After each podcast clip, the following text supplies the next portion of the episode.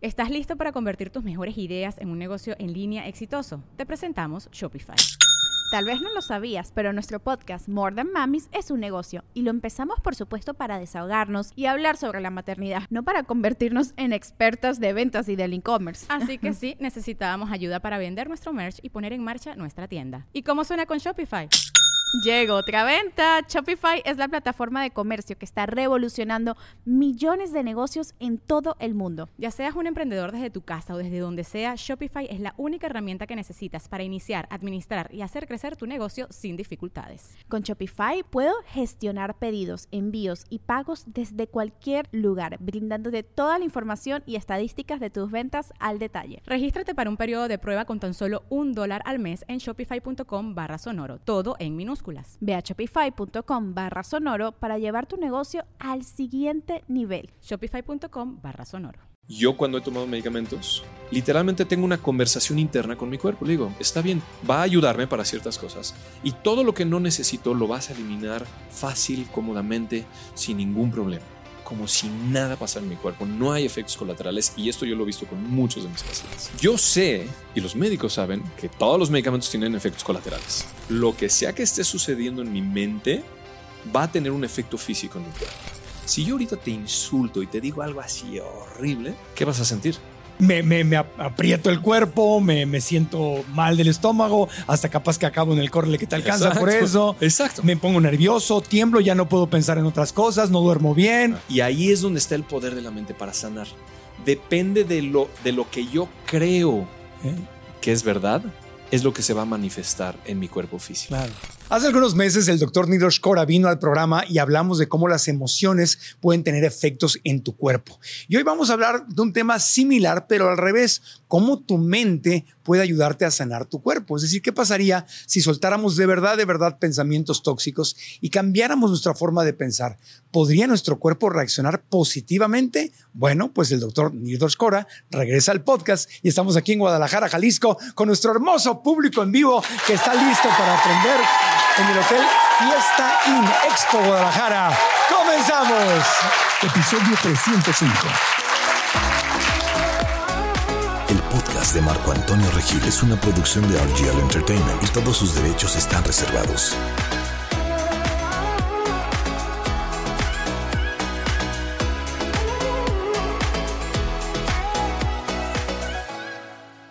El doctor Nirdos Kora ha ayudado a miles y miles de personas a mejorar su calidad de vida y su salud. En su práctica tiene un enfoque holístico que ayuda a sus pacientes a restablecer el equilibrio de sus cuerpos. Es fundador del Instituto Body Medicine, donde utiliza métodos ancestrales de sanación cuerpo-mente, integrando el enfoque occidental y oriental a la sanación. El doctor Nirdos Kora está en el podcast. Aquí estamos en Guadalajara, Jalisco, con el doctor Nirdos Kora. ¿Viajaste desde Grecia para estar con nosotros? Desde Grecia para estar acá. Feliz de estar aquí. No, gracias, gracias por volar para venir aquí a Guadalajara a estar con nosotros. Bueno, pues el episodio fue, aquí lo tengo, fue el episodio 253. Mm. Hablamos de la somatización, ¿te acuerdas, no? Sí, sí, sí. Y la somatización es básicamente, para hacer una recapitulación, es cuando las emociones no se manejan y se presentan en el cuerpo con síntomas de enfermedad. Sí, cuando un proceso psicológico emocional que va de la mano siempre acaba expresándose a través del cuerpo físico. Soma es cuerpo, entonces somatización es cuando algo se expresa a través del cuerpo físico. Ok. Ahora, la, la, inmensa mayoría de la gente que escuchó ese podcast o vio ese podcast le encantó, dijo qué bueno que finalmente esto se habla, un médico que lo dice, gracias por traer, o qué sé yo, la inmensa mayoría. Mm. Sin embargo, como te lo comentamos por, Instagram, ¿te acuerdas? Pues hubo críticas, ¿no? Hubo algunos médicos más tradicionales, algunos médicos incluso que han estado aquí en el podcast y dijeron, eso es charlatanería, eso no está comprobado, no hay evidencia científica, ¿por qué están hablando de eso? Y a algunos en especialmente les irritó eh, ese momento en que dijiste que el diagnóstico médico era una etiqueta. Entonces, digo, dándole voz a esos médicos, porque aquí queremos aprender y, crecer juntos, ¿qué le responderías a esos que dijeron que la somatización, que no hay prueba científica y, y, bueno, ya, lo que te acabo de decir. Ok. ¿Para qué te lo repito? De hecho, me encanta, me encanta que igual em- empezamos con esto y que lo traes Sí. a la luz, porque me da mucho gusto que, que comentaron los médicos. Sí. que comentaron lo que sea. Y aunque estén completamente en desacuerdo, es maravilloso porque abrimos un espacio de, de discusión, de debate, de, de realmente traer estos temas a la luz que casi no se hablan y que siempre son etiquetados como charlatanería. Ujú. Y no me sorprende en lo absoluto, porque eso es lo que nos enseñan en la escuela de medicina. Literalmente. Nos enseñan que todo lo que no es medicina alópata es charlatanería y que no hay pruebas científicas. Y nos los enseñan tal cual porque la única prueba científica que nos eh, hacen creer que es válida son todos los estudios hechos por eh, la farmacéutica, por decirlo así, o que están involucrados con la farmacéutica y que se publican en revistas médicas. Ahora, ¿por qué esto es importante mencionarlo? Porque las revistas médicas están sustentadas con un paradigma, que es el paradigma que predomina en el, en el planeta, de una sola forma de ver al cuerpo y a la salud. Y cuando estamos viendo a través de una sola ventana, nos perdemos de todo el resto. Entonces, eso es a lo único que se le da validez en la medicina. Y te lo digo porque fue mi experiencia. Yo estudié medicina, yo me formé como médico, hice la carrera de medicina aquí en la ciudad, bueno, no aquí, en la Ciudad de México. Este, y eso es lo que nos enseñaron, eso aprendimos, que todo lo demás no es científico y que cualquier otra forma de tratar de comprobarlo, si no está registrado en una, en una revista de medicina, en el New England Journal of Medicine, en todas las, especialmente revistas estadounidenses, no tiene validez. Sin embargo, si nos vamos hacia atrás, que es científico, y hablamos del método científico, no tiene, o sea, sí tiene que ver con esos estudios que se publican en estas revistas, pero el método científico lo puede hacer cualquier persona. ¿sí? De observar, de verificar los hechos, de comprobar, de que sea eh, repetitivo, etcétera, en ciertas circunstancias, en cierto, cierto, cierto entorno. Entonces, el método científico se aplica en muchísimas de las demás modalidades de llamada medicina complementaria, medicina alternativa, pero no se publica en estas revistas. El hecho que no se publiquen estas revistas no quiere decir que no sea válido. Y la mayoría de las veces que no les va a gustar igual a los médicos que yo diga esto. Ahí viene otro. Ahí viene otro. Ahí viene otro momento del podcast. Venga. Muchos de estos estudios que se publican están patrocinados por la misma industria farmacéutica.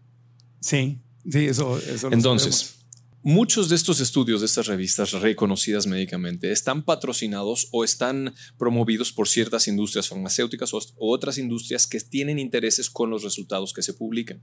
¿sí? Esto sucede en muchos otros ámbitos, pero esto sucede en, estos, en estas publicaciones.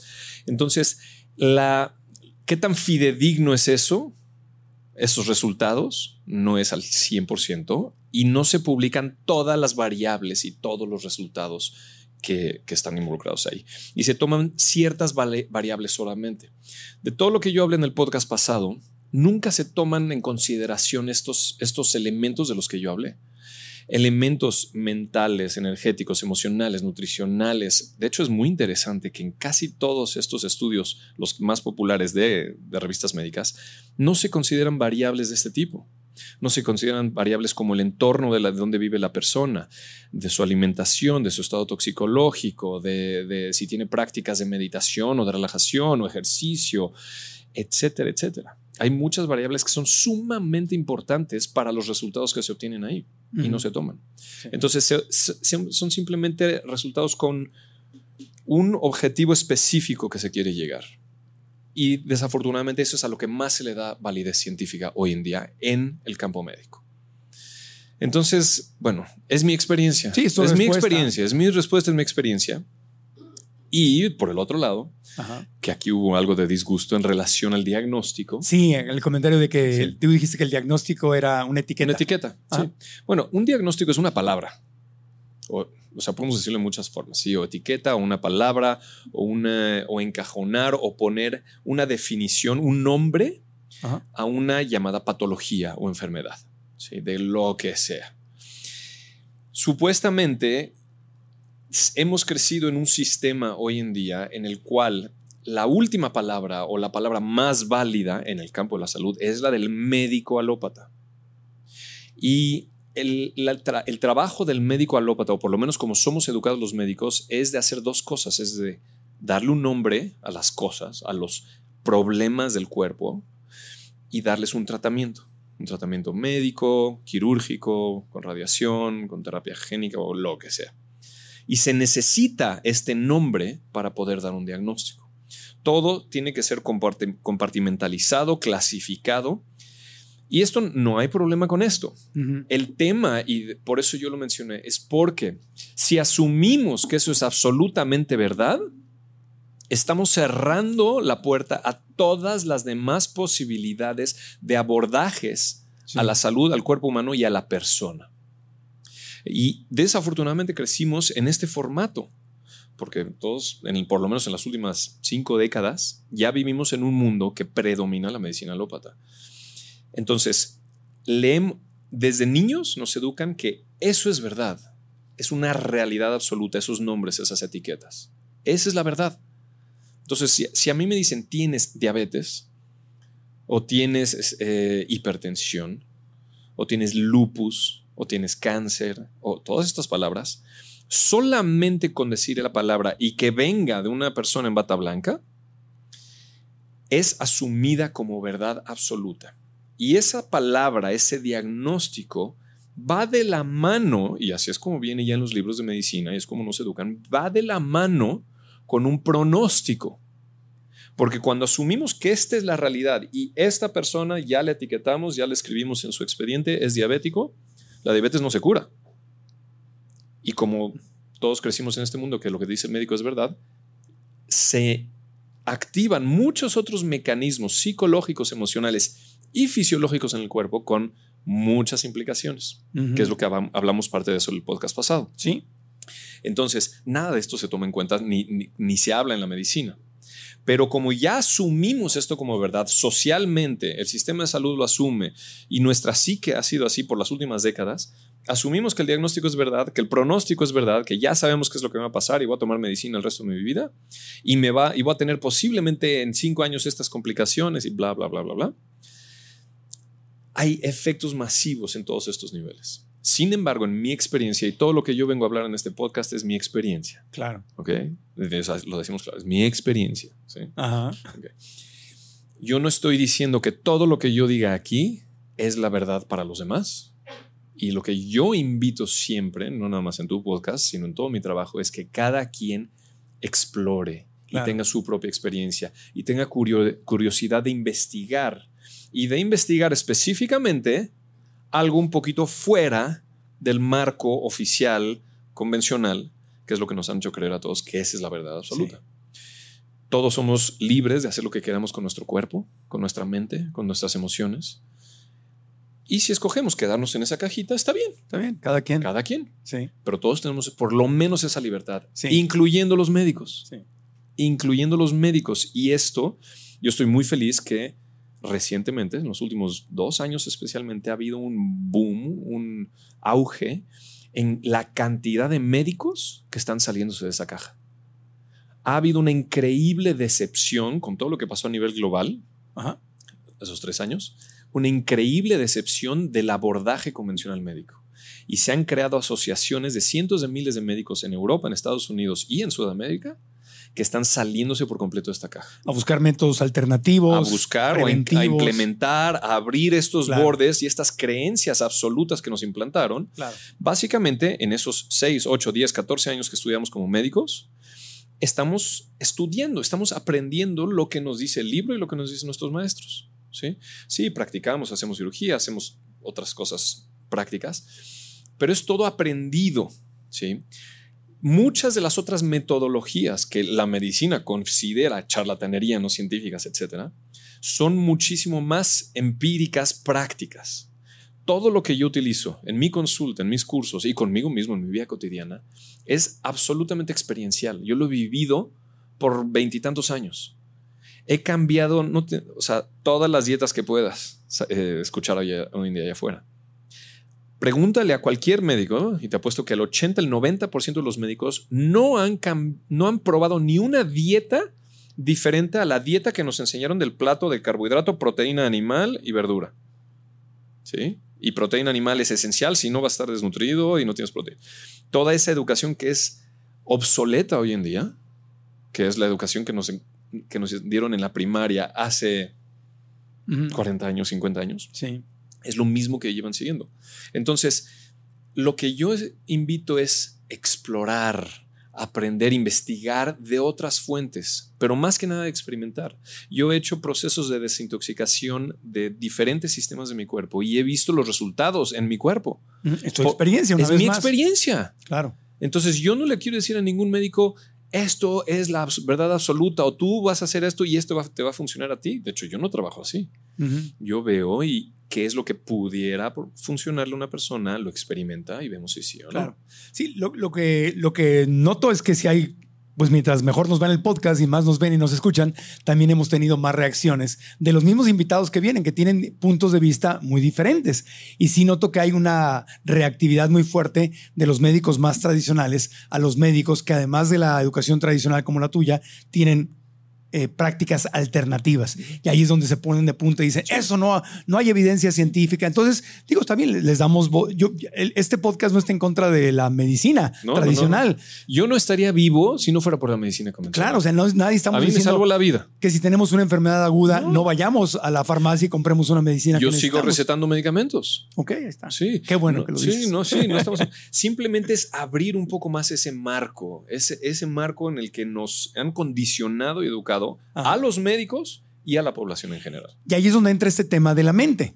Obviamente. Entra el tema, la- la- Obviamente. La, la mente te puede sanar, la mente te puede ayudar a sanar. Mm. Todos, yo creo que hemos conocido casos, yo aquí en Guadalajara, Gaby Cacha, que en paz descanse, le dio un cáncer terminal y el médico le dijo, usted ya vayas a su casa, ¿no? Ni siquiera se haga quimioterapia. Esto se va en tres meses. Y Gaby vivió como siete años. Y la última porque ya no quiso hacerse más quimioterapia, porque le regresó el cáncer por... O sea, Ujú. pero váyase a su casa. Imagínate si hubiera perdido de los mejores siete años de su vida. Eh. ¿Y cómo vivió esos siete años? Usando mucho su mente. Ella hacía los quimioparties, le llamaba. Le daban quimioterapia, que es medicina tradicional. Y hacía una ceremonia, hacía una fiesta, le agradecía a la quimio, Sí. le decía con su mente a, las- a la quimioterapia que se fuera a las células cancerígenas y que no tocara las células buenas. Y sobrevivió siete años. Y ese es uno, yo creo que todos conocemos casos de esos, ¿no? Sí. donde la mente, aunque tal vez no hay una, digo, no sé, no hay, quizá no hay evidencia científica, Mm. pero la mente, ¿hasta dónde puede pesar en la salud? De hecho, acabas de poner el perfecto ejemplo. El, el perfecto ejemplo, bueno, no el, el ejemplo de esta persona que acabas Sí, de decir, Gaby, Gaby, sino del, pongo como ejemplo las llamadas remisiones espontáneas. Ajá. Hablando de cáncer, ¿qué es una remisión espontánea? Y pregúntale a los médicos que te lo expliquen, que te expliquen qué es una remisión espontánea y, y cómo sucede. Ni idea. ¿En dónde está la ciencia? ¿Dónde está la ciencia que explica esto? Sí. Hay muchos otros elementos que, a pesar de que son tan obvios, la medicina, por cómo nos educan y nos encajonan tanto, no, no nos incitan a tener curiosidad y explorar otras posibilidades. En mi experiencia, una remisión es- espontánea, que es algo grande, una persona que la desahucian, que le dicen seis meses de, de vida te quedan, o sea, es, es- es una sentencia de muerte. Sí, Es un- tu casa a morir. Para mí es un crimen hacer eso. Sí, lo siento mucho. Sí, porque nadie es Dios. Ningún médico tiene la capacidad de decirle a una persona, esto te queda de vida. Y eso puede provocar un ejemplo en la, en la mente, Eso genera un efecto Está comprobado, se llama el efecto nocebo. nocebo. Sí. Existe el efecto placebo que es muy bien conocido por los médicos. Ajá. Y aquí vámonos otra vez a traer el tema afuera. Acla- aclarémoslo para que no asumamos que Exacto, sí. placebo es, No, es y esto cuando- lo conocen muy bien los médicos. Saben, nos enseñan inclusive en la escuela de medicina. Y esto es donde yo no puedo creer por qué no tienen curiosidad. Ajá. En la escuela de medicina, comprobado con estudios científicos, médicos, en revistas reconocidas, se dice que alrededor del 60% de la sanación, de la curación, en todas las patologías, cuando se da un medicamento, no es por el químico, es por el efecto placebo. Y el efecto es que yo creo que me tomé es la que la persona está sintiendo, interpretando en su mente que esto me va a ayudar y me va a ayudar a sanar.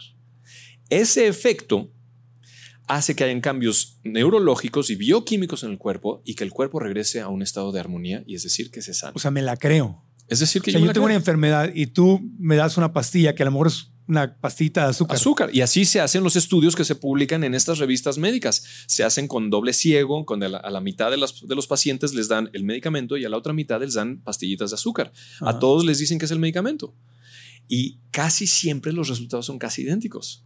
Y se necesita una leve variación que sea un poquito mayor el beneficio en, el en el que- en los que recibieron el medicamento para que concluyan que sí funciona el medicamento y lo aprueben. Entonces, el mismo efecto placebo está confirmando Sí. el poder de la mente. Exactamente. Y esto lo saben los médicos. Esto lo sabemos los médicos porque así nos, esto sí nos los enseñan en la escuela de medicina, Sí. pero se pone debajo del tapete. Y no, el medicamento. Y como hay como un apego muy grande al, al, al valor que tiene el químico y al valor que tiene el diagnóstico, el pronóstico y todo Sí. eso. Pero una, la mayor parte de la sanación sucede por el efecto placebo.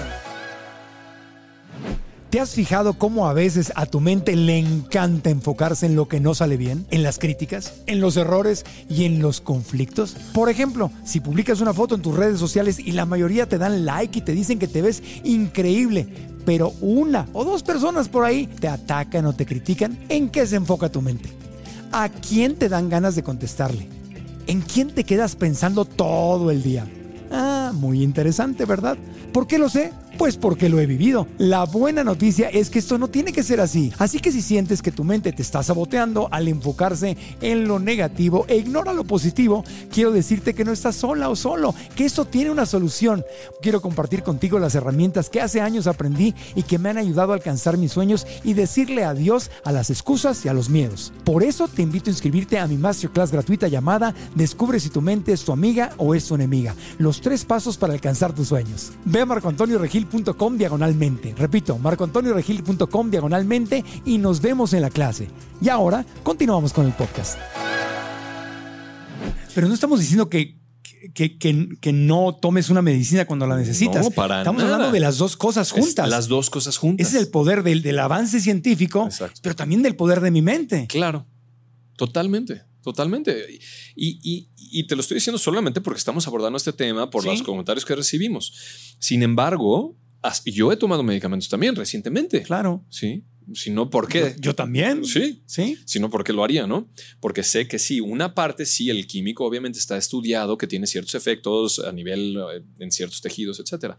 Pero una gran parte también es el efecto placebo.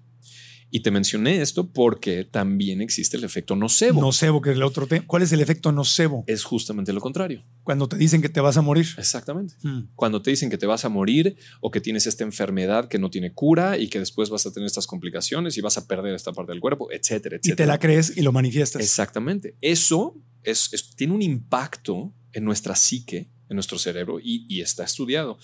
Está- eh, se sabe cómo impacta la amígdala en el cerebro, cómo esto activa una respuesta de supervivencia modulada por el sistema nervioso simpático, se liberan hormonas del estrés, cortisol, adrenalina, noradrenalina, que empiezan a hacer cambios metabólicos. Cambios metabólicos que van a la larga a tener efectos de inflamación. Y esto se empieza a volver una cadenita, un ciclo vicioso. Ajá. Entonces, esas noticias que generan esta interpretación dentro de mi mente tienen efectos neurológicos y bioquímicos metabólicos en mi cuerpo. Ese es el efecto nocebo. Por lo tanto, empieza a afectarme a mi salud. Ajá. Y hay gente, justo hoy estaba escuchando uno de los médicos que me encanta, un médico estadounidense, el doctor Zach Bush, cuenta un, un ej- un ejemplo que él tuvo con una niña. Él, él trabajaba muchísimo con, con, eh, pacientes de cáncer. Una niña de siete años que mm, escuchó, a lo, le, le estaban diciendo a sus papás que ella no iba a llegar a más de fin de año. O sea, le habían puesto una sentencia. Y la niña lo escuchó. ¿Sí? Generalmente a los niños no se les dice estas cosas, especialmente a los adultos como que se- lo hacen más directo. Lo escuchó la niña. El 30 de diciembre falleció. ¿Qué hubiera pasado si no lo hubiera escuchado? Exacto. Y en cambio, lo No que tú acabas de decir, la otra experiencia, cuando una persona, y esto yo lo vivo con Sí. muchos de mis pacientes, cuando la persona tiene una actitud diferente, hay personas, o sea, yo recibo todo tipo de, de- de- Sí. de pacientes, con una persona no se compra el diagnóstico. ¿sí? Se necesita una gran claridad mental, un gran arraigo y confianza en uno mismo, el no comprarse esa noticia implantada de una figura de autoridad. Yo conozco gente que no se lo compra y no tiene ese efecto nocebo y sigue buscando y sigue experimentando y prueba esto y lo otro y lo otro. Algunos terminan con su tema, con su desequilibrio. Eh, De hecho, yo no uso mucho el término enfermedad, ya me conoces. Sí. Sí. Eh, pero otros eh, encuentran muchas otras soluciones y lo que tú diste de ejemplo, por ejemplo, con la quimioterapia, yo lo practico con medicamentos, con cualquier medicamento. Cuando es necesario, hay momentos que es necesario los Claro. medicamentos. Yo sé, y los médicos saben, que todos los medicamentos tienen efectos colaterales. Todos, si te metes en, hoy en internet, en internet encuentras todo. Claro. Entonces, es lo peor que no les recomiendo esto a la gente. Cuando les digan que tienes este diagnóstico, lo que sea, no se metan a internet a buscar, porque internet automáticamente te va a mostrar todo lo negativo de este paradigma, de esta visión. Lo peor que puede pasar. todo lo peor. Por lo tanto, te dan un diagnóstico, un impacto. Ay, tengo esta enfermedad. Empieza el efecto nocebo y lo alimentas más con todo lo que ves en internet. Entonces se arraiga mucho más. Sin embargo, un medicamento tiene efectos colaterales. Yo cuando he tomado medicamentos, lo que hago es conscientemente, porque sé que es necesario y que me va a dar algún beneficio, literalmente tengo una conversación interna con mi cuerpo. Le digo, está bien, voy a ingerir este medicamento químico, Sí. va a ayudarme para ciertas cosas y todo lo que no necesito lo vas a eliminar fácil, cómodamente, sin ningún problema. Así en pocas palabras. Hay muchas formas de cómo hacerlo, pero y es impresionante cómo cuando hago esto, como si nada pasara en mi cuerpo, no hay efectos colaterales y esto yo lo he visto con muchos de mis pacientes. Y esa es la parte que nos podrían decir que no tiene evidencia científica. Claro. Pero el efecto placebo sí es una evidencia científica. Entonces, ¿Por qué el efecto no fue? No, y obviamente ya se están haciendo más estudios. Y de lo que hablamos el Sí. podcast pasado es de las cinco leyes biológicas. sí. que son estos estudios que se llevan haciendo desde los años 80 que obviamente no se publicaron en revistas médicas. Y nos dijeron que no tenían evidencia científica. Exactamente, Ajá. porque lo que los médicos consideran como evidencia cien- científica es lo que aparece en estas revistas. Y en estas revistas nunca van a publicar lo que yo hablé en el podcast pasado Claro. y algunas cosas que a lo mejor hablamos. Está bien. Está- por eso estamos poniendo las cartas sobre la mesa y hablando. Claro. En este podcast vamos a seguir invitando a médicos como el doctor Nirdosh, obviamente, y también vamos a seguir invitando a, a otros médicos que son más tradicionales y que opinan lo contrario, Sí. porque Está se trata de formar nuestro propio criterio. Claro. Y a mí me, a yo creo que no tendría nada de malo poder hablar de las dos cosas e ir formando el criterio, porque tenemos que ser todo o nada, ¿no? O yo nunca tomo medicamentos, pues yo sí los tomo. No, y, y- y qué bueno que lo dices esto, porque yo me tuve que enfrentar a eso. Cuando yo terminé la escuela de medicina y acabé muy insatisfecho y muy frustrado de lo que lo único que yo estaba haciendo, o que lo- como lo- yo lo percibía en ese momento, Sí, era estoy dando tratamiento sintomático nada más. sí. O sea, les doy su, lo- todo lo que aprendí lo estaba haciendo al pie de la letra. Claro. Terminé casi hasta de los mejores de mi generación en medicina. O sea, todo lo hacía como lo aprendí. Y les recetaba lo adecuado, se iban a su casa, se mejoraban todo, pero regresaban a las dos, tres semanas y otra vez y otra vez. Es muy frustrante eso, por lo menos para mí, que yo realmente quería encontrar un efecto de sanación más profunda. ¿sí? Sí. Obviamente, si, si estoy conforme con eso, pues maravilloso, tengo pacientes de por vida. Ajá. ¿sí? Pero yo no estaba conforme con eso. Yo quería que la persona se sane y termine con este problema. Claro. ¿sí? Entonces, eso me llevó a buscar más. Cuando yo eh, acabé tan frustrado, me fui a lo, a lo opuesto. Y literalmente, por unos 5 o 6 años, yo estaba combatiendo totalmente la medicina y no recetaba medicamentos y hacía todo lo posible porque mis pacientes no tomen medicamentos. Pero me tuve varias experiencias en donde me di cuenta que no funciona ese abordaje tampoco. Es el equilibrio, ¿no? De Se las dos. necesitan las dos. Sí. Y me tomó un tiempo, unos 6, 7 años después, donde empecé a conocer las cinco leyes biológicas. Y digo, yo ya tenía otras herramientas terapéuticas, nutricionales, desintoxicación, trabajo emocional, trabajo energético, meditación, trabajo de creencias, o sea, muchos otros abordajes que yo iba enriqueciendo mi práctica Ajá. y encontré el punto de unión, cómo podemos realmente tomar lo mejor de ambos mundos, Claro. de la medicina convencional y de todo lo que Claro. llamamos alternativo. Y entonces es donde volví otra vez a amigarme con los medicamentos y entonces sé cómo recetarlos de una forma mucho más estratégica, Claro. no automáticamente porque es lo único que sabemos hacer. Claro, porque el, el medicamento y los avances de la ciencia, desde mi punto de vista, son una bendición. Qué maravilla. que. Absolutamente.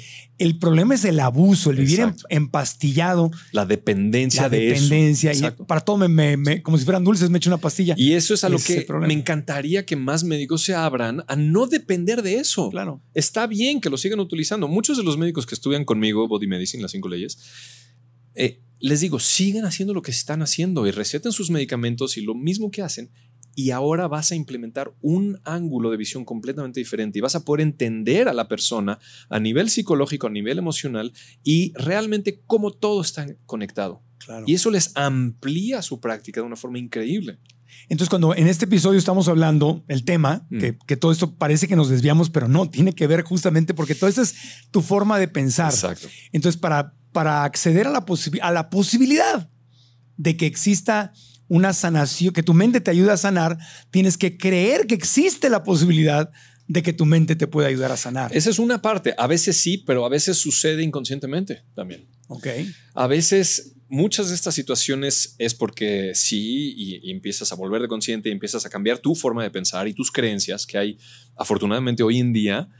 Hay muchas metodologías terapéuticas increíbles para realmente poder examinar estas creencias que absorbí de la televisión o de papá y mamá o del médico y poder cuestionarlas y abrirlas y ver si son verdad o no. Y si no, cómo desecharlas y ver la realidad realmente como es.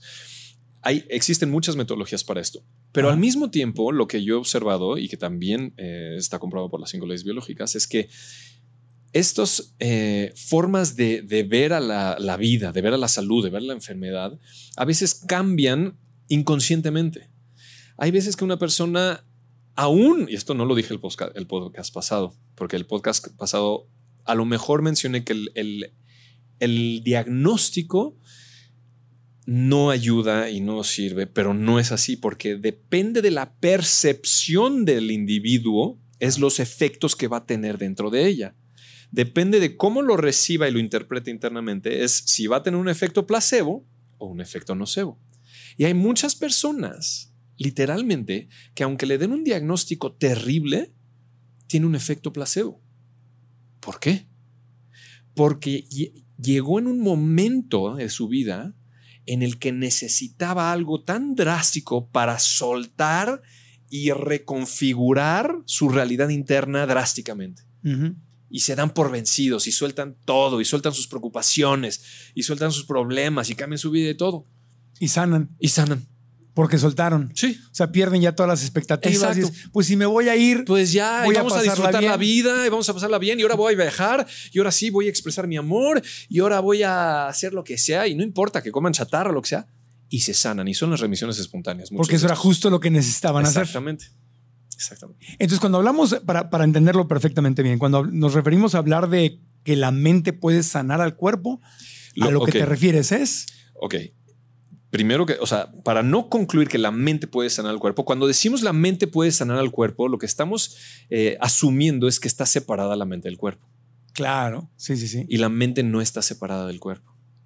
La mente es toda esta actividad mental, le llamamos, valga la redundancia, sí. es toda esta actividad de pensamientos constantes que son nuestra programación de toda la vida, todo lo que aprendimos desde niños.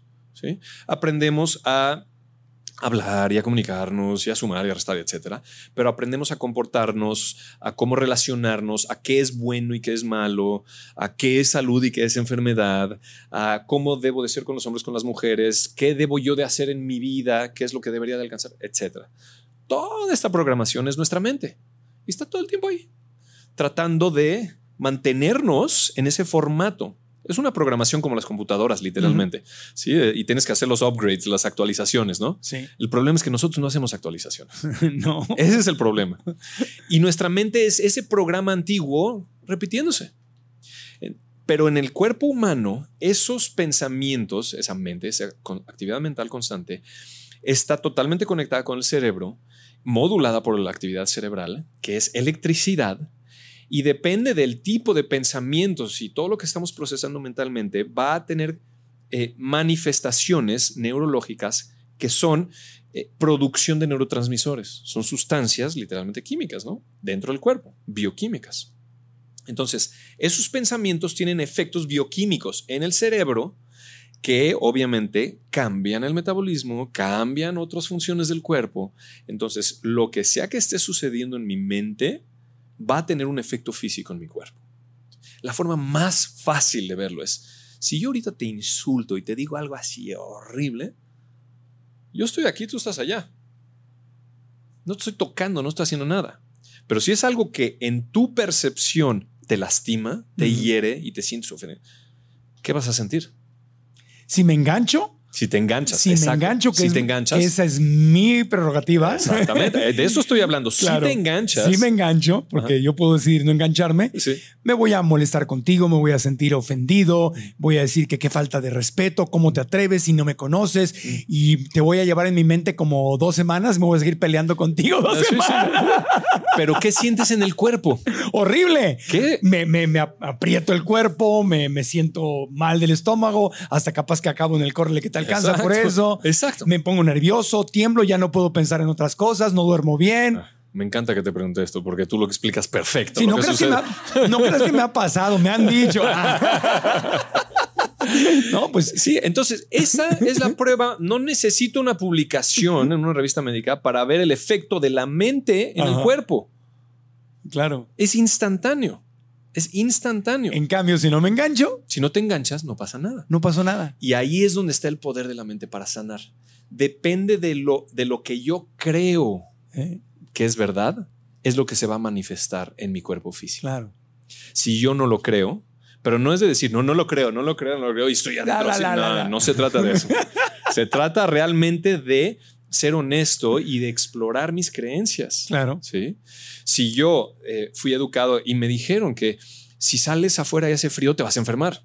Pon tu suéter, te vas a enfermar, te vas a enfermar, te vas a enfermar. Pues te enfermas. Pues sí. si te lo dicen tanto, mijito. ¿Por qué? Porque es desde chiquito y te lo compras y se vuelve tan real aquí adentro Claro. que yo salgo afuera, inconscientemente hace frío y se activa automáticamente todo ese programa de contracción, de activación del sistema nervioso simpático y hay cambios automáticos de desequilibrio en mi cuerpo que eventualmente van a dar un proceso inflamatorio Claro, te vas a enfermar. y me voy a enfermar. Y ahora están de moda los baños de hielo, donde respiras y vas ahí con el Iceman a que te entrene.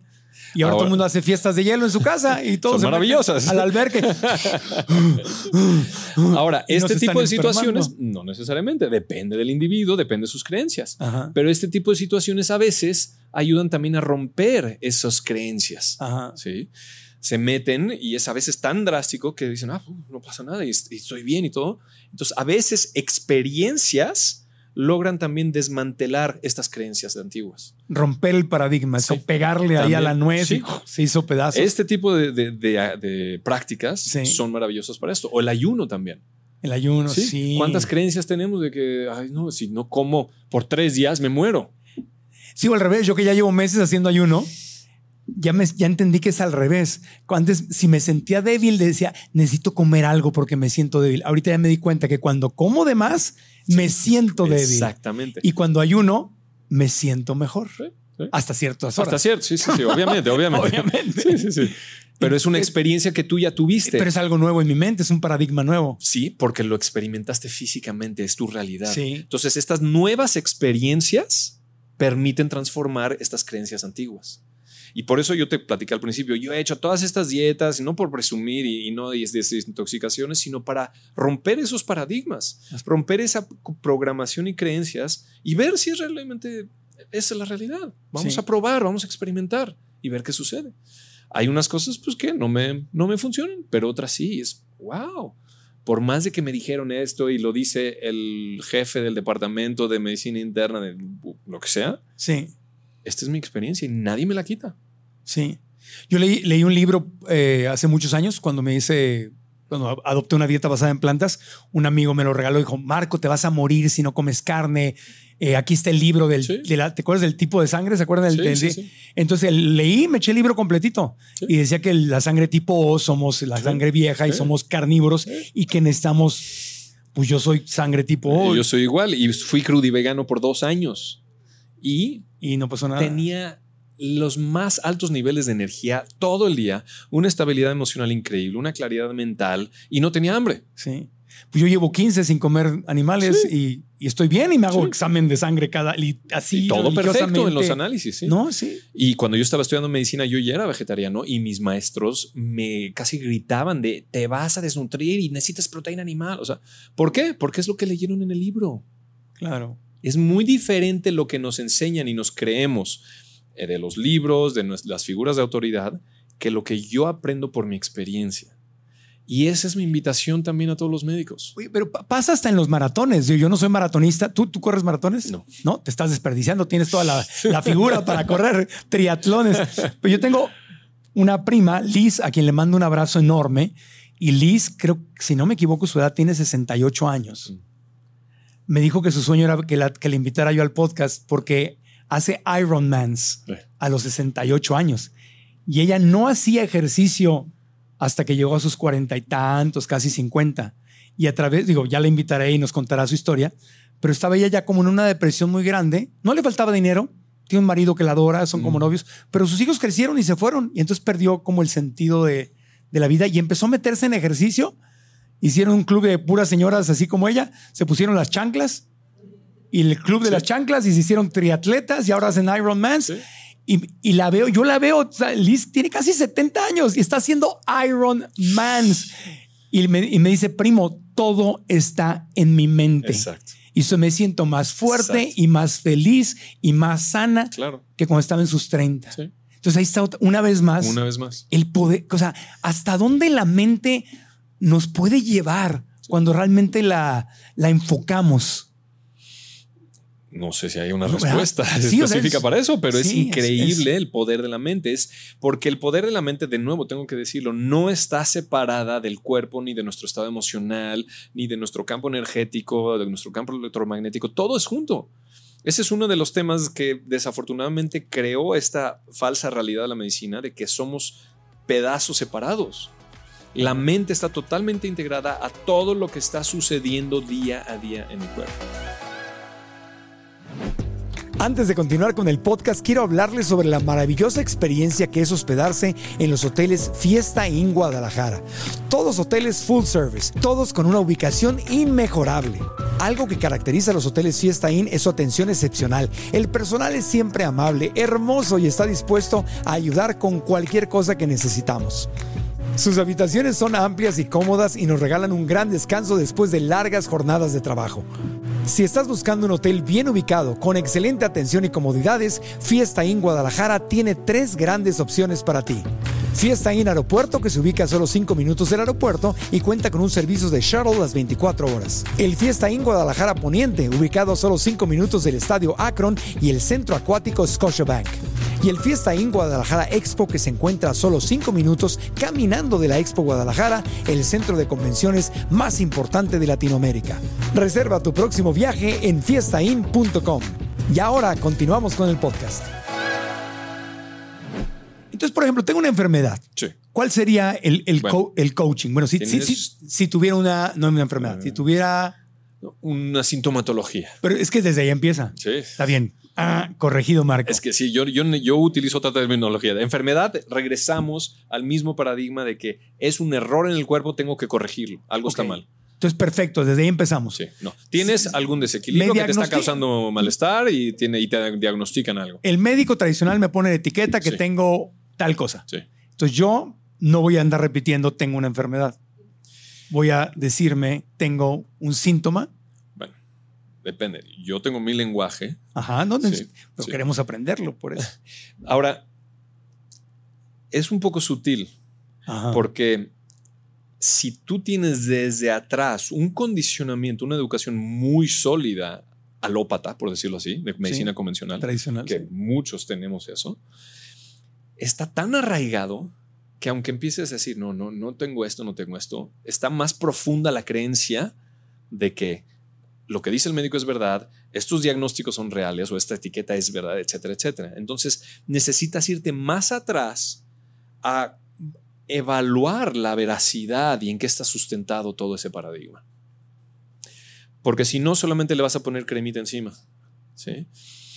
Se necesita tener un poco de experiencia o conocimiento de otros abordajes, de otra perspectiva de cómo funciona el cuerpo, de lo que es la llamada enfermedad, de lo que son los síntomas, y eso es lo que parcialmente hablamos el podcast pasado, como la inflamación no es lo que nos han contado, no es algo negativo que tenemos que combatir y erradicar siempre.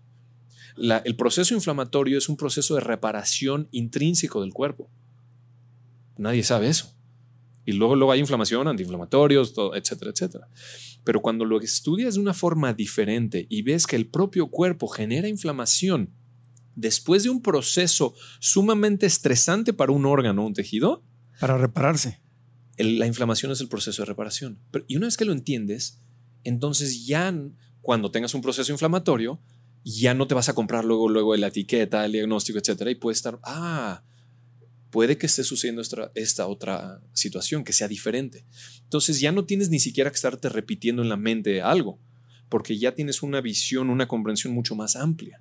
Pero lo- si lo voy a platicar, voy con, la, con el compadre, la comadre, a la casa, de todo. Oye, ¿cómo estás? Pues fíjate que traigo. No, ya es que después de cierta edad se, Sí. se convierte muy común la plática de los achaques. ¿no? Parece competencia. Sí. A mí me duele la espalda. Uy, a mí me duele toda la espalda. ¿no? No, todo. Sí. ¿Cómo, cómo, cómo, empezamos a conversar para usarla, que la, para hacer que nuestra mente juegue a nuestro favor? ¿Cómo nos empezamos a relacionar con eso? Yo parto de un paradigma muy diferente. Ok. O sea, de lo convencional que estamos. Porque convencionalmente todos hablamos el lenguaje de la enfermedad. Sí. O se habla el lenguaje de la enfermedad.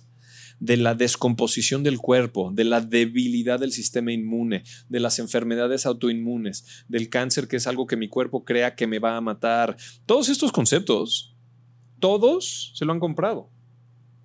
Todos no los creemos porque es lo que aprendimos desde chiquitos y es lo que está saliendo en todos los noticieros todos los días. Y es lo que dice la familia. Y es lo que todo mundo está el mundo, hablando. Claro. Entonces es difícil encontrar una persona con la que puedas hablar otro idioma. Pues, pero enséñanos a hablar y decir. Es lo que estoy tratando de hacer. Sí, a ver, ent- tú enséñanos, doctor. Para, para eso, no somos médicos, obviamente. no, y de hecho mi intención es hacer esto lo más accesible posible. Sí. Trato de hablar el lenguaje más coloquial posible para que todos lo podamos entender. Ah, un ejemplo, me diagnostican hígado graso. Hígado graso. Te doy varias opciones. Ahí está. ¿Cómo, cómo me relaciono para que mi mente me ayude Bueno, de, a sanar? de entrada, si lo ves del- desde el paradigma convencional médico, tienes una enfermedad. ¿sí? Tu hígado está lleno de grasa. ¿Por qué? ¿Quién sabe? Porque sí, si vas y preguntas a los médicos por qué, ¿quién sabe? ¿Eres alcohólico? O sea, van a ser preguntas que uh, tal vez Sí. no, pero en realidad no saben exactamente cuál es la causa de eso. Entonces, primero eso, si, si te vas a ir desde ese lado, te van a dar algunos químicos, medicamentos químicos que a veces funcionan, a veces no para quitar eso, pero tienen otros efectos colaterales. O te van a decir, pues es tu condición y tienes que tomar tus ciertos medicamentos, a lo mejor porque vas a tener el colesterol alto, etcétera, etcétera.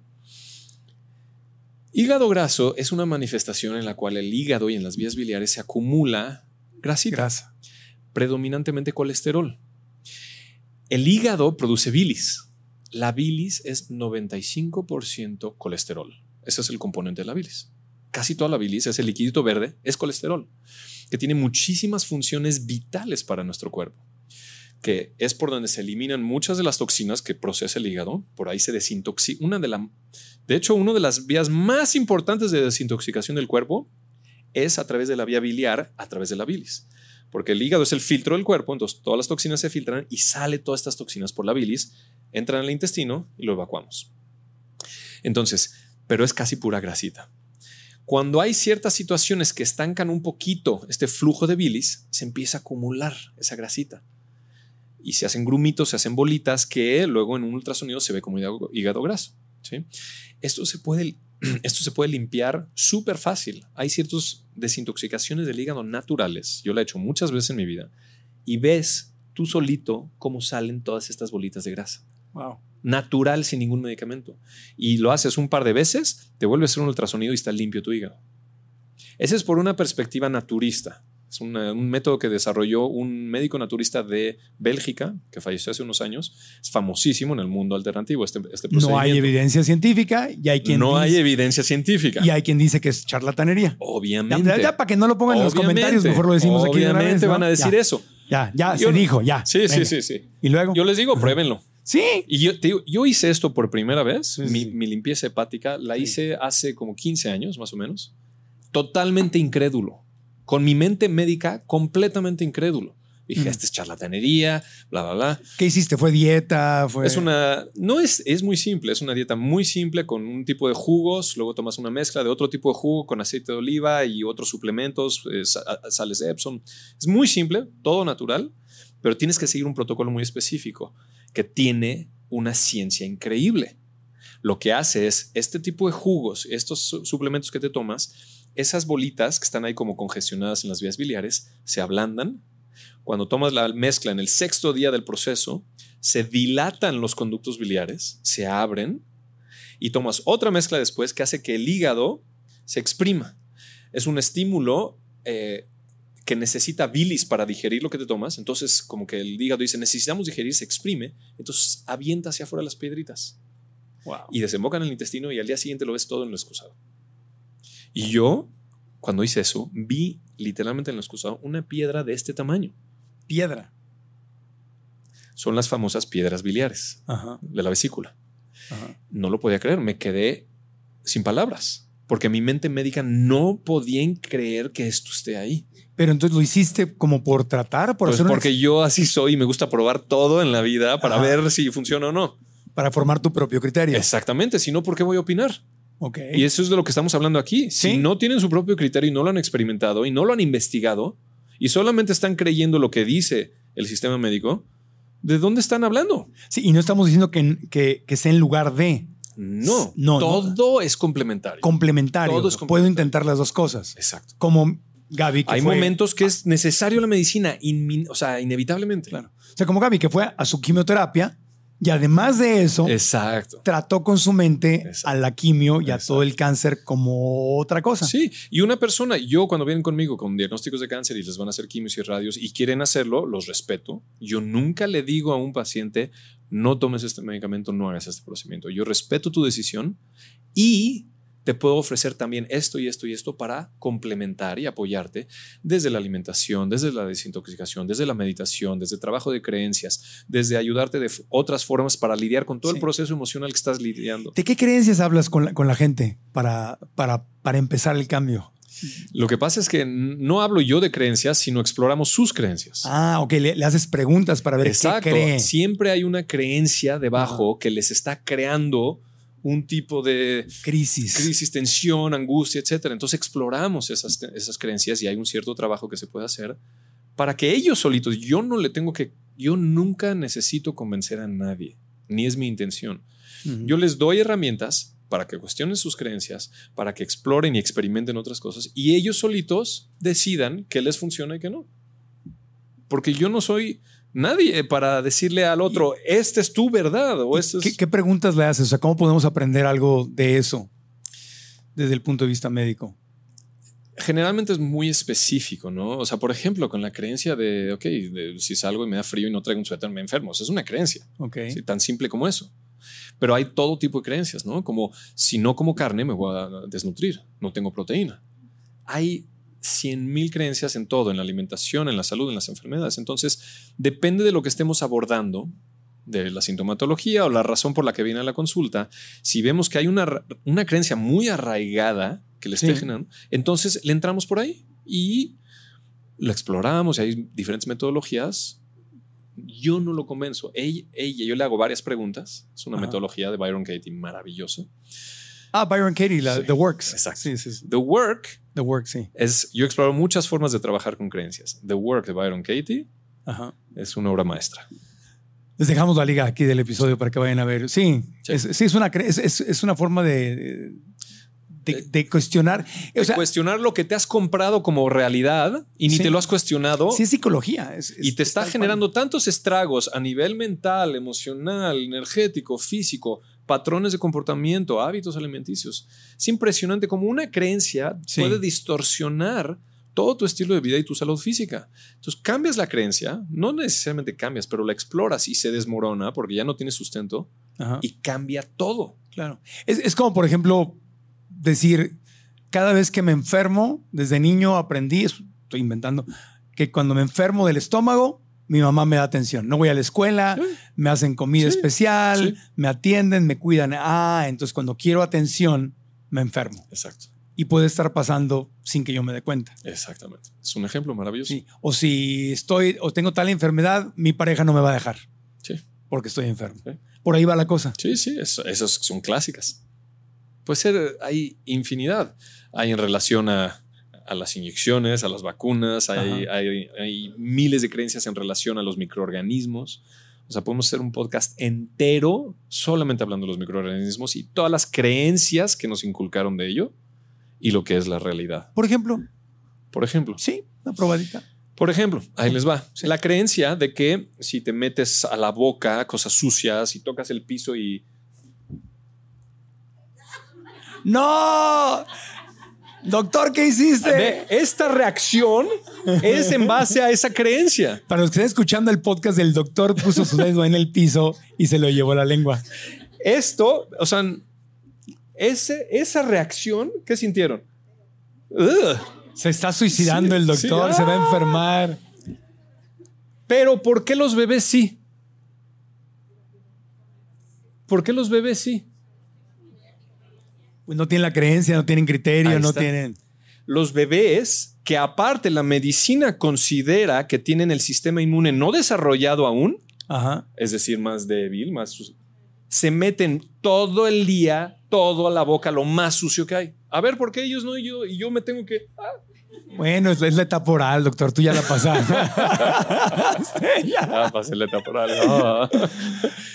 Es una creencia. Sí, de, Es una creencia. de ser muy pulcro- pulcros con lo que nos llevamos a la boca. Nos han inculcado todas estas ideas de la, de la higiene y esterilidad. Sí, eso, eso de que no me cuido lo que me llevo a la boca hasta que te enamoras de alguien y bueno. Ahí está. Ahí está. Ahí está. Sí, ahorita yo no voy a tocar tu vaso, pero. Claro. Claro, no, no, usaría, sí, o Eh, sea, sí, o el cepillo de dientes, de otra persona. Sí. Pero si Pero te gusta.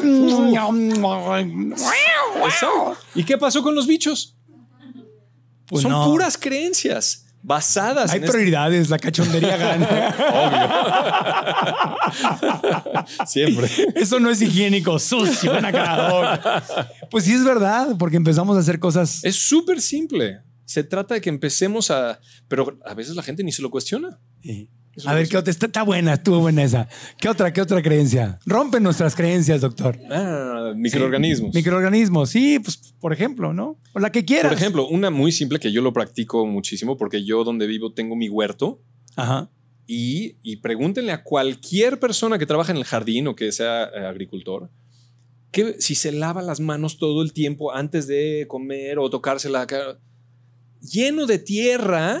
O sea, los, que- cuando estamos trabajando con el jardín, muerdes la tierra. O sea, porque se levanta y el polvo. ¿Y qué pasa? No pasa absolutamente nada. ¿Y sabes los billones de microorganismos que están entrando al cuerpo? Claro. Y ahí está la contrariedad, porque la medicina también dice, necesitan, y ya, ya hay más estudios hoy en día, que sí necesitan estar expuestos a todo esto los niños para fortalecer su sistema inmune. Ajá. Entonces hay contradicción también. ¿Por qué tenemos que ser totalmente pulcros y higiénicos, limpios en todo el tiempo? Y al mismo tiempo, los bebés que tienen más débil el sistema inmune necesitan estar expuestos a todas estas cosas sucias y contaminadas. Sí, como niños tragamos tierra. Obvio. Es normal, te llevas Todo. a la boca y. Todo. A veces juegan con, con las heces fecales. Eh. Ah, Sí, pero es una realidad. Los que tienen hijos saben. Sí. Así es. Y no se enferman. No. Y una vez cuando tenía como. Otro, perdón, otro ¿Qué? ejemplo es que se, que se está dando muchísimo en el campo de la ginecobstetricia. Ajá. Es todas las implicaciones que tiene el parto vaginal y toda la población de microorganismos. Claro. Y las nuevas prácticas que se están haciendo de poner mucosa, los que son partos este, eh, cesárea, cesáreas, poner parte de la mucosa en la boca del bebé para poblar los microorganismos. como si hubieras pasado por el Como si hubieras vaginal. pasado por ahí, sí. Claro, tiene toda la lógica. Hay miles de ejemplos en relación a. Es- exacto. Entonces, decir que yo cuando tenía como cinco años, el cumpleaños de mi perro, Sí. y fui comí de su plato y tomé de su agua para celebrar. Me comí sus, sus croquetas y del agua. Yo estaba muy feliz hasta que me vio mi mamá, te vas a enfermar y no sé qué tanto. Y Ahí es donde se implanta la creencia. ahí está. Ahí. Te y la vas a enfermar. creencia casi siempre se implanta con una carga emocional. Sí. Porque ma- mi mamá y mi papá son los que saben todo, ¿no? Y son los que me van educando y son los que me aman y me quieren y me contienen. Y obviamente cuando me rechazan, pues es lo más doloroso para el bebé. Entonces, te vas a enfermar. ¡Ah! Sucede el shock Claro. y se implanta la creencia de si comes co- del perro o del piso o de croqueta, lo que sea, te vas a enfermar. Si ya lo chupó el diablo, no Sí, lo levantes. sí. Sí. Y viene con esa carga de miedo. Y el bebé no lo logra procesar, pero se, se- Claro. o el niño, y se implanta la creencia ahí. Y por ejemplo, yo tengo una creencia de que la lengua de mi, de mi perro, del, ahorita de Luna, pero de los que he tenido, que la lengua, no sé de dónde saqué eso, porque no tiene evidencia científica, pero según yo la lengua del perro es limpia. Y dejo que mi perro me la ama y todo, y nunca me he enfermado porque mi perro me ande lamiendo la cara y de repente, ya ves que te tiran besos y tú por más que volteas la boca, de repente, madres, te dan el...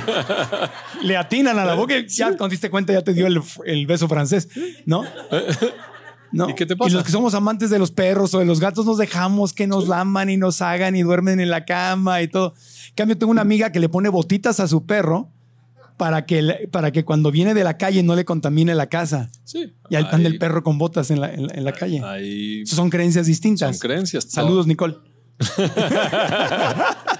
Pero entonces, entonces la mente humana es a tal nivel poderosa que si yo no tengo la creencia de que mi perro me va a contaminar, entonces Y está no pasa nada. Sí, no, porque está totalmente conectado con el sistema nervioso autónomo. Sí, es verdad. Entonces, cuando activas esa percepción de miedo de que me va a hacer daño, ahí es donde se activa la amígdala, se activa el sistema nervioso simpático, se liberan estos neurotransmisores, Sí. el cuerpo entra en un estado de emergencia y eso empieza a generar desequilibrios en el sistema inmune. Y ya cuando te relajas, viene la manifestación con, depende qué tan intenso fue y cuánto tiempo estuviste en ese estado, viene el proceso inflamatorio, que es considerado una enfermedad. Ahora, tampoco estamos diciendo que no se laven las manos, o que no, se laven los para nada. dientes. No, no. Yo me lavo las manos Ajá. antes de comer, después de ir al baño. Está bien. Pero no me asusto con lo que acabo de hacer ahorita. ¿Sí? O estar trabajando en la tierra todo el día y sintiendo la tierra en mi boca. Sí. O besando a alguien. Si te dijera quién fue nu- nuestro invitado anterior que estuvo ahí. no- no- Ahí se paró. ahí. Sí.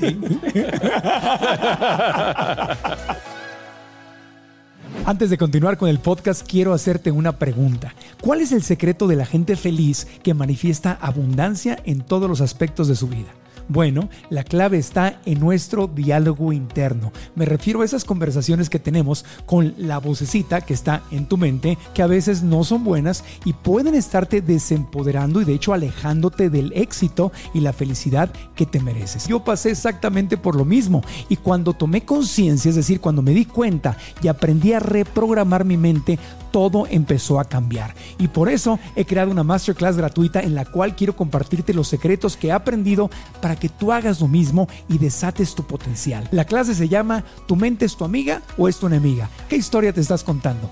La clase es completamente gratis y puedes registrarte haciendo clic en la liga que está aquí abajo o visitando marcoantonioregil.com diagonalmente. Repito, marcoantonioregil.com diagonalmente. Así que nos vemos en la clase. Y ahora regresamos al podcast. Ok, ¿y qué más? ¿Qué otros ejemplos? Nos, está sirviendo esto, nos, está como abriendo la mente. Danos más ejemplos, doctor. ¿Cómo nuestra mente nos puede ayudar a sanar o evitar enfermedades? Tú dale. Ustedes, ustedes, algo es. ¿Miedos? Ok. Mira, básicamente el miedo es la, digamos, la raíz de todos estos detonadores y desequilibrios. Como viste el ejemplo de, de, de tu mamá, ah, es que te vas a enfermar, ¿eh? Le tengo miedo al frío porque me voy a enfermar. Sí, o al, frío o porque comiste la comida de tu perro, lo que Sí. sea, pero cuando bien, suceden estas situaciones que nos detonan una reacción de miedo, el cuerpo, el sistema nervioso central, eh, lo percibe como que es una situación que me pone en peligro. ¿sí? Y eso es lo que empieza a desequilibrar al cuerpo. Esa percepción de que esto es peligroso, me va a dañar, etcétera, etcétera. Sea como sea que lo experimentamos. A veces no hay palabras, a veces son accidentes o cosas así. A veces son comentarios y depende de quién venga. Entonces, esa reacción emocional, que es miedo inicialmente, tiene su intención de ser. Es una emoción completamente biológica natural, eh, intrínseca al ser humano, que la, la, intención es de ponerme en un estado de alerta, de ponerme en un estado de alerta defensivo, atento para sobrevivir a esta situación. Y generalmente dura naturalmente máximo 90 segundos esta reacción. Pero cuando se implanta una creencia o se, se prolonga este miedo, empieza a generar todos estos estragos en el sistema a través de hormonas, neurotransmisores y depende de cómo es percibido, es cómo me va a afectar en qué partes del cuerpo.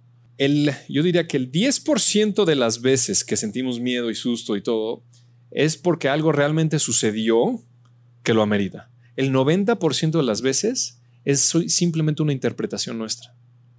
Eso se le llama una realidad de segundo orden, que es por todo lo que yo aprendí, todas estas creencias que he crecido, digo, esto me va a enfermar. ¿Sí? ¿Por qué? Porque está sucio. Pruébale, pruébale. Se me está antojando, ¿eh? Eso.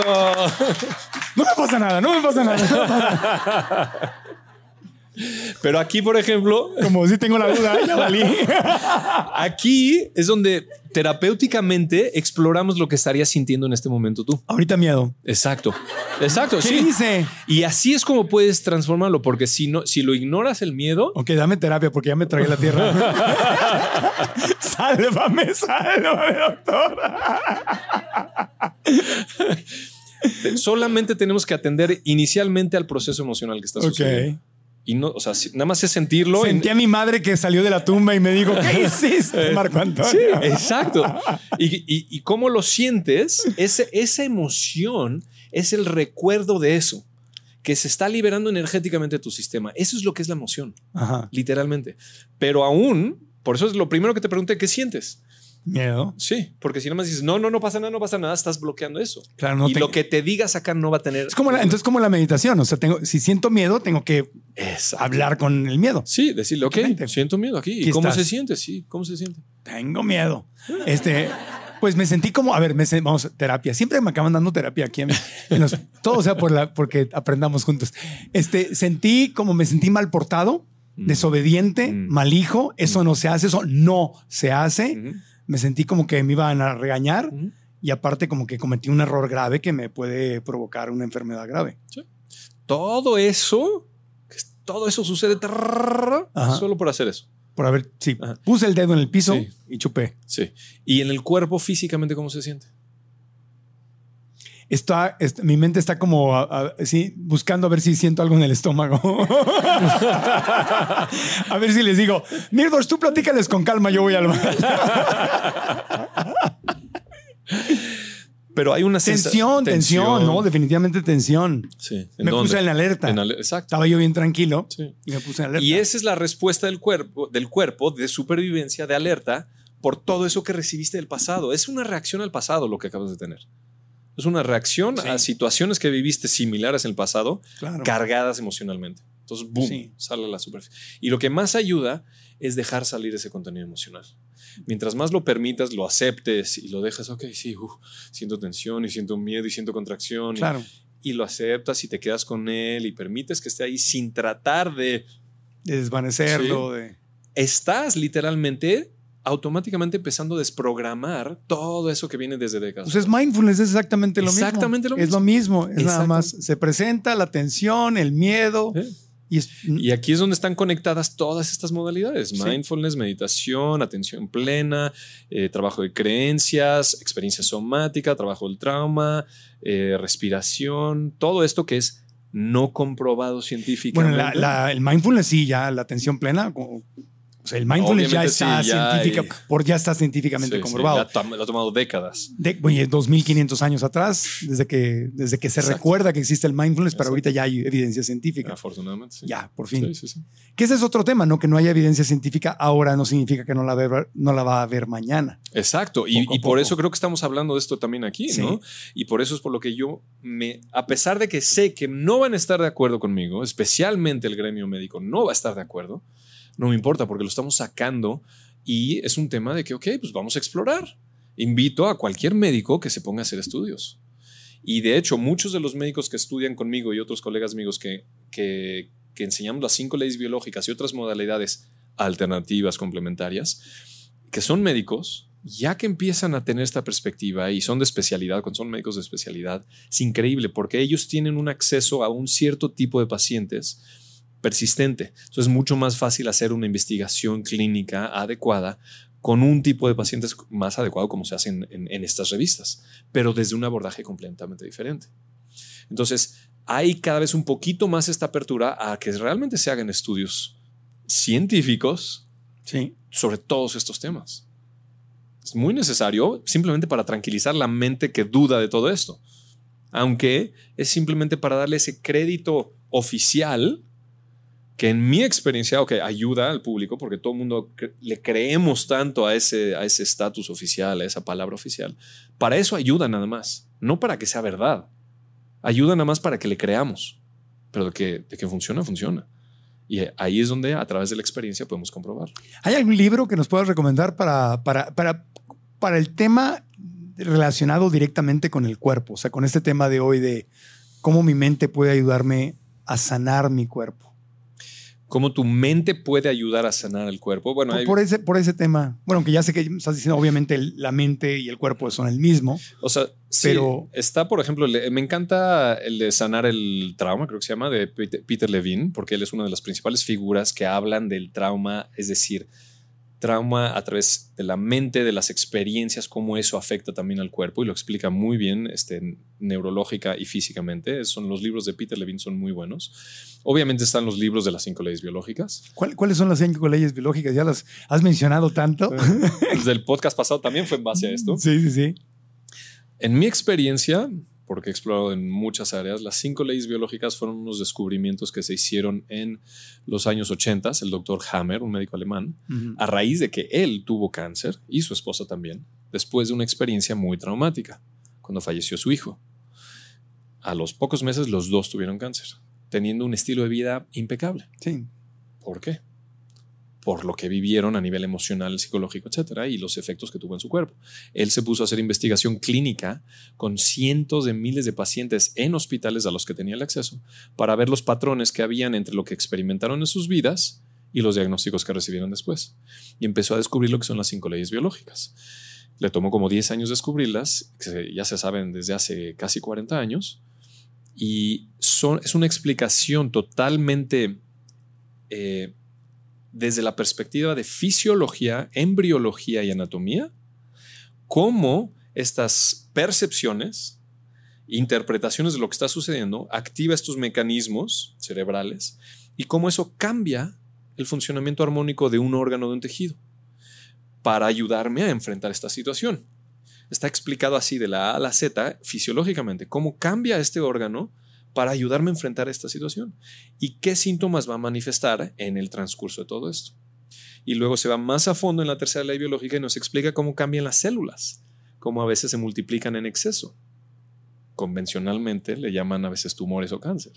Pero desde esta perspectiva, cuando ves el órgano específico y la situación específica, puedes entender que el cuerpo está tratando de ayudar a la persona a enfrentar una situación muy específica. Hmm cambia la connotación de todo lo que tenemos al respecto del cáncer los tumores. Y en la cuarta ley biológica nos explica el rol de cada uno de los microorganismos en diferentes partes del cuerpo. Porque el cuerpo está hecho entre 60 y 90% de microorganismos. El número de células de nuestro cuerpo, entre el 60, hay diferentes estudios, entre el 60 y el 90 son microorganismos. Virus, bacterias, hongos, micobacterias, parásitos, etcétera somos más microorganismos. Somos bichos. Somos bichos caminantes. Sí. Literalmente. El planeta entero. Somos bichos caminantes. El planeta entero. O sea, el rey de la creación cuestionablemente es el ser humano. Exactamente. Es el planeta de los bichos. Exactamente. Sí. Y en la cuarta ley biológica, finalmente él descubrió por qué en unos tejidos del cuerpo hay más bacterias, por qué en otros hay más micobacterias, en otros hay hongos, en otros hay parásitos, en otros hay virus. Y al estudiarlo, estudiarlo, estudiarlo, sabemos que tienen un rol específico en cada una de estas partes, sino porque los, sino, estamos formados de ellos. Entonces, cuando lo entiendes, todas estas creencias se desmoronan, se desmoronan. Claro. Y aparte lo compruebas en la vida cotidiana. Y este es el, esos son los estudios que no están publicados en uno de estos diarios de Inglaterra o de Estados, Unidos. exactamente. Por lo tanto, dicen esto, no, no, es, evidencia, científica, válida. Por eso lo dicen. Pero no significa que tal vez un día van a ver. Puedan llegar. ya hay. De hecho, están haciendo varios. En México nos hacen falta todavía más médicos para esto. Les cuesta trabajo, pero bueno, en Argentina hay muchos más médicos que ya están haciendo estudios más específicos desde las cinco leyes biológicas de diferentes especialidades. Argentina tiene muchos médicos, Brasil también. Médico está como en tercer lugar de Latinoamérica. ¿Y sabes qué es lo más increíble? Latinoamérica es la zona, en mi experiencia, del planeta más abierta a todo esto. Claro. De mayor apertura y exploración, experimentación y disponibilidad de todos estos abordajes. Comparado con Estados Unidos, Canadá, Europa, es increíble lo que hay de disponibilidad y de apertura para esto en Latinoamérica. Será justamente porque nuestra mente, como tenemos raíces indígenas, unos más que otros obviamente, pero nuestra cultura general, más allá de la raza, exactamente. es como parte de nuestra realidad. Sí, sí. Es una cultura como que todavía se ha mantenido mucho de eso ancestral, pagano, prehispánico, chamanería, arbolaria. Todo esto es parte, está ahí debajo, aunque no estemos conscientes, y eso genera una mayor apertura de, por lo menos, de que está ahí. Entonces es increíble que sí hay los mayores avances desde esta perspectiva están sucediendo en Latinoamérica. ¿Algún otro consejo que nos quieras dar para, para cerrar en este tema de cómo hago para que mi mente sea mi aliada y me ayude? O sea, básicamente es cuestionarte todo pensamiento, creencia o lo que estás interpretando de la realidad que notes que te está generando tensión, vale la pena cuestionarlo. Y cuestionarlo con calma y explorar desde dónde viene esta creencia porque la, obtuve de algún lado. Y si realmente es totalmente real, es decir, que si lo que estoy pensando, porque siempre viene con palabras muy específicas, lo que tú compartiste hace rato, no todas las palabras que dijiste después de lo que experimentas, viene una frase, ¿no? Si es verdad absolutamente en este momento, en este momento, porque siempre el momento presente es, no siempre, pero la mayoría de las veces no va tan en sintonía con estas creencias pero las aplicamos luego, luego. Entonces, cuando sientas una creencia, un pensamiento que te genera tensión, detente, escúchalo, obsérvalo y pregúntate, ¿en este momento es absolutamente real? Y déjalo ahí. Hay toda otra metodología, pero bueno, necesitamos más tiempo para trabajar con ella. Claro, claro. Pero con eso te da tiempo para reevaluar y no estar en el automatismo incuestionado y, y esta reacción automática que es física, mental, emocional y que tiene todos estos desequilibrios. ¿En dónde puede aprender más la gente contigo, Nirdos? ¿En dónde te podemos seguir? ¿Cursos, eh, redes sociales? Ok, pues mira, estoy constantemente haciendo cursos y formaciones en línea principalmente porque es donde puede haber más accesibilidad para las personas. En mi página internet, bodymedicine.com, B-O-D-H y latina medicine, como inglés, medicine.com. Y en mis redes, doctor DR Nirdos Cora, en Instagram, Facebook, YouTube. Y constantemente estoy compartiendo recursos gratuitos y también tengo cursos más formales y es para todos. Lo intento hacer así, que sea de una forma accesible y comprensible para cualquier persona, no importa sus estudios o su preparación. Gracias, Niridos. Aquí en las eh, plataformas de podcast y en YouTube dejamos todos los datos, obviamente, para que te puedan seguir. Gracias, de todo corazón. ¿Les gustó la entrevista, la plática? Le damos un aplauso con todo cariño al doctor Niridos Cora. Gracias, gracias, gracias.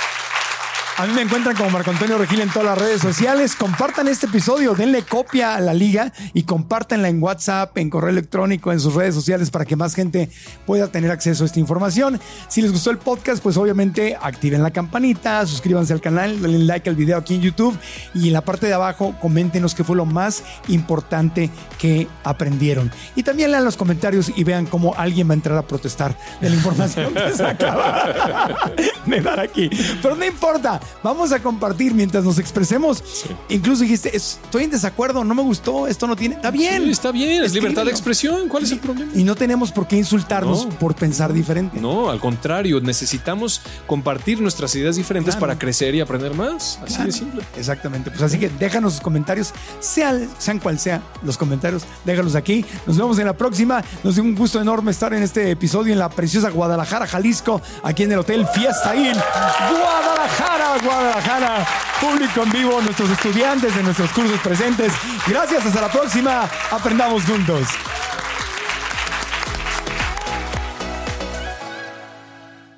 ¿Estás listo para convertir tus mejores ideas en un negocio en línea exitoso? Te presentamos Shopify. Tal vez no lo sabías, pero nuestro podcast More Than Mamis es un negocio y lo empezamos por supuesto para desahogarnos y hablar sobre la maternidad, no para convertirnos en expertas de ventas y del e-commerce. Así que sí, necesitábamos ayuda para vender nuestro merch y poner en marcha nuestra tienda. ¿Y cómo suena con Shopify? Llegó otra venta. Shopify es la plataforma de comercio que está revolucionando millones de negocios en todo el mundo. Ya seas un emprendedor desde tu casa o desde donde sea, Shopify es la única herramienta que necesitas para iniciar, administrar y hacer crecer tu negocio sin dificultades. Con Shopify puedo gestionar pedidos, envíos y pagos desde cualquier lugar, brindándote toda la información y estadísticas de tus ventas al detalle. Regístrate para un periodo de prueba con tan solo un dólar al mes en shopify.com barra sonoro, todo en minúsculas. Ve a shopify.com barra sonoro para llevar tu negocio al siguiente nivel. Shopify.com barra sonoro. ¿Quieres regalar más que flores este Día de las Madres? The Home Depot te da una idea. Pasa más tiempo con mamá plantando flores coloridas, con macetas y tierra de primera calidad para realzar su jardín. Así sentirá que es su día todos los días. Llévate tierra para macetas Bigoro por solo $8.97 y crece plantas fuertes y saludables dentro y fuera de casa. Recoge en tienda y sigue cultivando más momentos con mamá en The Home Depot. Haces más, logras más. Más detalles en homedepot.com diagonal delivery.